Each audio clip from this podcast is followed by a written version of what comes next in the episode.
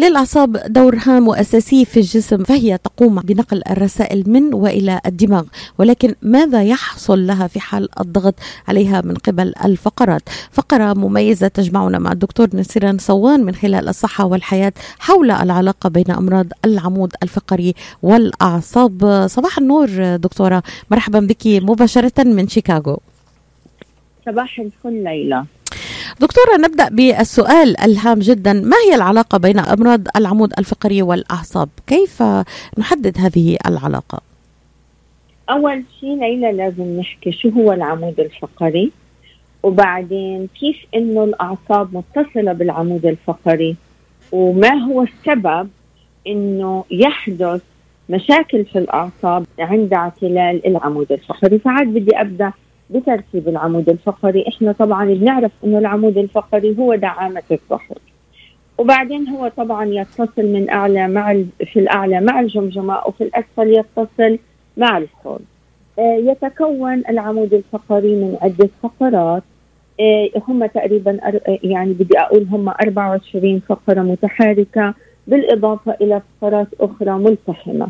هلا احنا بدنا نركز ليلى على الفقرات المتحركة الأربعة وعشرين فقرة، آه لأنه هم هدول اللي يوجد بين الفقرات الغضروف، والغضروف هو اللي لما يحدث له انزلاق ويحدث آه إنه هو يخرج عن مساره، ممكن إنه هذا الغضروف في بعض الأحيان إنه يضغط على العصب.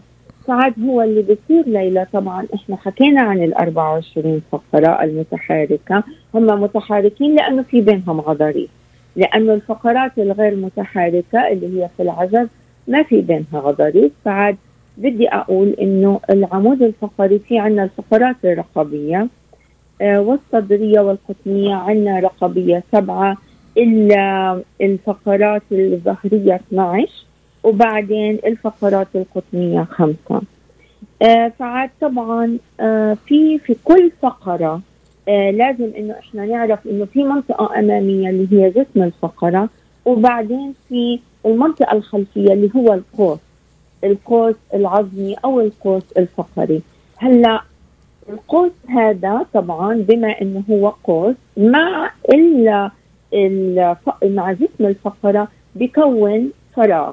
الفراغات هذه لما بتتصل مع بعض هي بتكون القناة الفقرية، وهذه القناة الفقرية هي التي يسكن فيها الحبل الشوكي والأعصاب التي تخرج منه.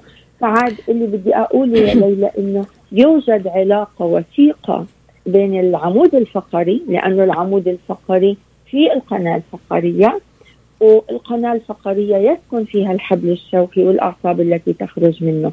فعاد إذا كان العمود الفقري سليم وما في مشاكل، في هذه الحالة ما بيكون في ضغط على الأعصاب. بس عندما يحدث اعتلال في العمود الفقري، يعني هذا الاعتلال ممكن يكون عن طريق إنه الغضروف طلع من مساره، أو إنه صار انزلاق غضروفي، أو إنه حتى الفقرات صارت فيها خشونة. الاعتلالات هذه تؤدي إلى التأثير على الأعصاب، لأنه إحنا لازم نتذكر إنه الأعصاب لما بتطلع من الحبل الشوكي هي تتوزع على باقي أجزاء الجسم، هي بتخرج من الثقوب اللي على جانبي العمود الفقري. هذه الثقوب التي على جانبي العمود الفقري لو حدث انزلاق غضروفي، الانزلاق الغضروفي الجانبي ممكن أنه هو يؤدي إلى تضييق هذه الثقوب. دكتورة، ما هي أكثر أمراض العمود الفقري شيوعا؟ إذا حبينا نبدأ بالأمراض اللي يعني ممكن نتعرض لها العمود الفقري. آه شوفي ليلى، هو طبعا أنا حكيت عن الانزلاق الغضروفي، حكيت عن الخشونة، وبعدين في طبعا تزحزح الفقرات عن محلها، في طبعا التهابات وسرطانات، بس إحنا مش رح يعني مش هلا عم نحكي عنها، آه ممكن نحكي عنها في حلقات آه يعني قادمة. بس أنا بدي أحكي عن الغضروف هلا، لأنه الغضروف هو اللي كثير من الناس بتصور. إذا أهم الأمراض اللي ممكن يتعرض لها العمود الفقري هي الانزلاق الغضروفي، وأيضا دكتورة حضرتك أشرتي إلى الخشونة. يعني هلأ أوكي هلأ بالنسبة للانزلاق الغضروفي إحنا بدنا نعرف هو شو الغضروف. الغضروف هو عبارة عن القرص اللي موجود بين الفقرات، وأهم شيء إنه إحنا لازم نعرف بما إنه عنا أربعة وعشرين فقرة متحركة حكينا عنها اللي هي بينها الغضروف، يبقى أنا في عندي ثلاثة وعشرين غضروف. هلأ الغضروف كثير هام لأنه هو يؤدي إلى ثبات العمود الفقري، وهو يربط بين الفقرتين، وهو الوسادة التي تمتص الصدمات وتغيرات الضغط، وهو بيعطينا مجال للحركة. وبعدين آه يعني الغضروف جدا مهم، يعني آه كثير مهم إنه الناس يعرفوا إنه إذا صار انزلاق غضروفي مو أول حاجة لازم إنه إحنا نفكر إنه لازم إنه إحنا نشيل هالغضروف هذا، لأنه كثير في من الناس يعني بيكون في عندهم انزلاق غضروفي بس ما بيكون في عندهم ألم. هذه نقطة جدا مهمة يا ليلى، والحقيقة إنه هذا السبب في اختيار الموضوع اليوم، إنه أنا بدي أركز على نقطة مهمة، إنه مو كل آه مريض عنده ألم آه في الظهر إنه عنده انزلاق غضروفي، ولا كل مريض عنده انزلاق غضروفي عنده ألم. إذن كيف آه نشخص دكتورة يعني آه أن هذا المريض مصاب بانزلاق غضروفي؟ آه هلأ ليلى التشخيص أول شيء آه إنه إحنا بنروح مع الأعراض، يعني فلنفرض مثلا إنه إحنا عملنا أشعة رنين مغناطيسي آه لشخص لسبب آخر، ولقينا إنه في عنده غضروف بس ما عنده أعراض. في هذه الحالة هذا الشخص ما المفروض نعالجه بأي طريقة، لا علاجات دوائية ولا علاجات جراحية ولا شيء، حتى لو إنه كان في عنده ألم بسيط أو إنه يعني ما عنده ألم بالمرة. الانزلاق الغضروفي ليس مدعاة للعلاج، إحنا بنعالج الألم الذي ينتج عن الانزلاق الغضروفي في بعض الأحيان، لأنه إحنا قلنا مو كل انزلاق غضروفي يؤدي إلى الألم.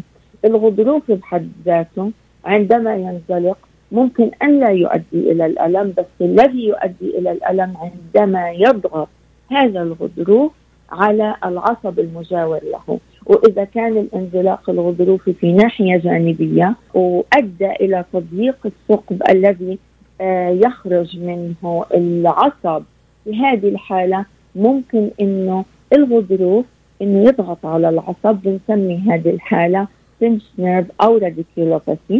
فعاد أنت سألتيني شو طريقة التشخيص. أول شيء الأعراض، إحنا لازم يكون في عنا أعراض عند المريض. الأعراض إنه يشكو المريض من ألم، يا إما يكون مثلا في الذراع في حالة الانزلاق الغضروفي العنقي، أو ألم بالساق في حالة الانزلاق الغضروفي القطمي. وبعدين شو بيكون الألم؟ الألم بيكون عصبي، والألم العصبي هو بيكون على شكل تنميل، ممكن شكشكة، حرقان، سخونة أو برودة. ممكن أن يقول المريض لأنه حاسس في سيخ بطول الساق أو إحساس كهربائي. وبعدين ممكن يزيد الإحساس بالألم إذا المريض آه يعني آه يعني حدث عنده كحة أو سعال، أو إنه وقف لفترة طويلة أو مشي لفترة طويلة. ممكن يختفي الألم عند الراحة، وممكن إنه يستمر خلال الراحة إذا كان إنه الحالة شديدة، وممكن إنه يمنع المريض من النوم أو المشي. دكتورة، في نقطة هامة حضرتك يعني أشرتي إليها من خلال تعريفنا في فقرة اليوم، قبل أن نتحدث بالتحديد على ألم الانزلاق الغضروفي وما يصاحبه من أعراض، لماذا تؤثر أمراض العمود الفقري على الأعصاب تحديدا دكتورة؟ هو لأنه الأعصاب جدا قريبة من من يعني هي الأعصاب بتخرج منها الثقوب اللي موجودة في العمود الفقري.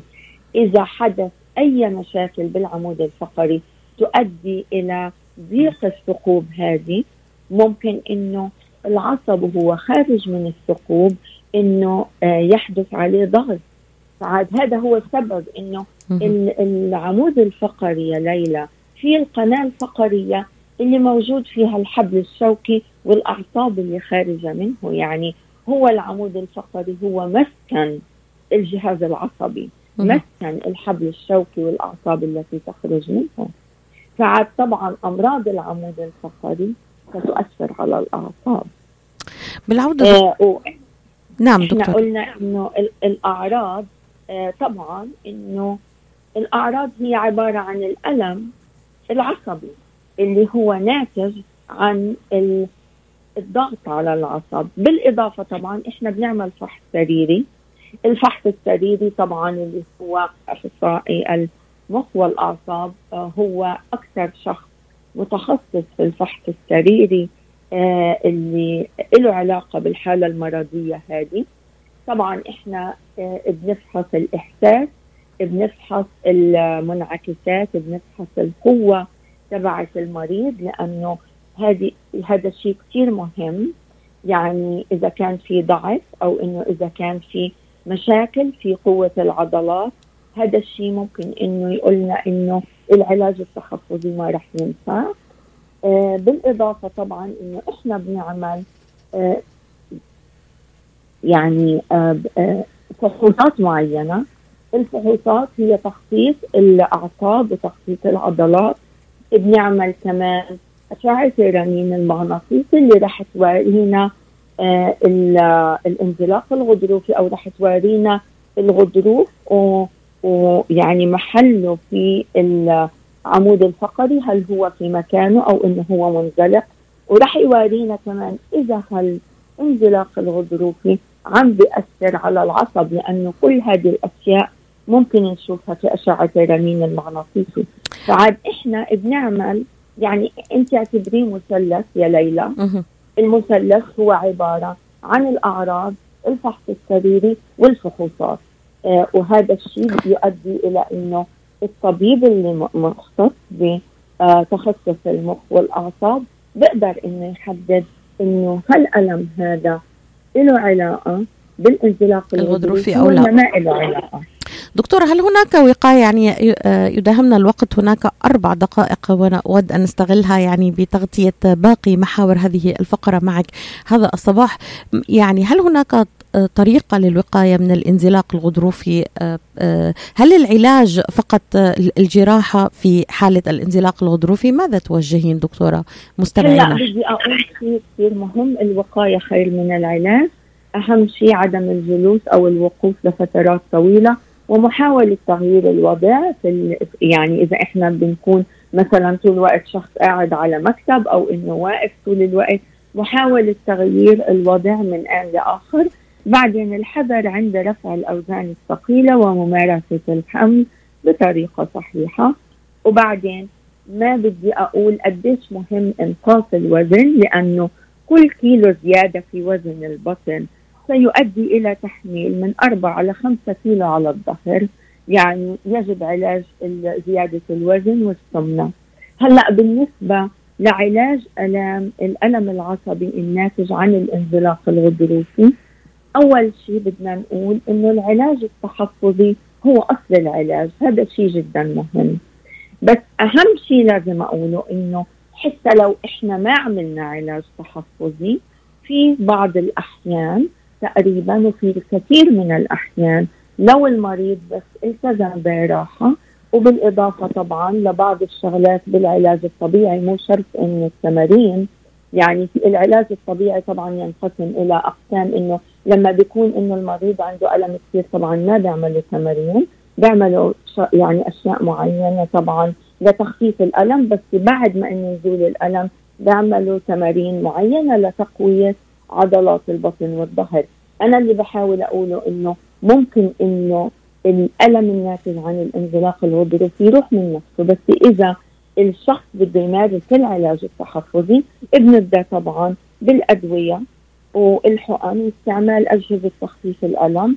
بس إحنا قلنا إنه أغلب المرضى رح تروح هذه الألم من غير من غير حتى أي أدوية ومن غير أي شيء خلال أسبوعين، معروف هذا الشيء.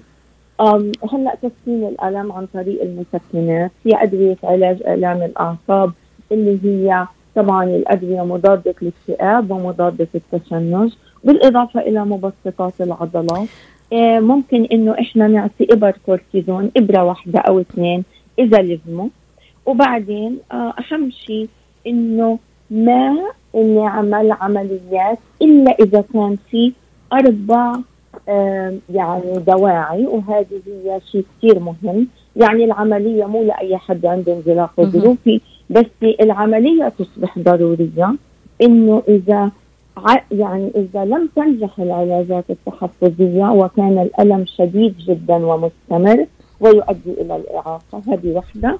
أو إنه في حالة وجود ضعف الأطراف السفلية مثل مثلا سقوط القدم أو عدم القدرة على المشي على أطراف الأصابع أو المشي على الكعب، بالإضافة إلى ضعف التحكم في إفراغ المثانة وفقدان السيطرة على المثانة والأمعاء. هم هدول بس الدواعي اللي بتلزم فيهم العملية.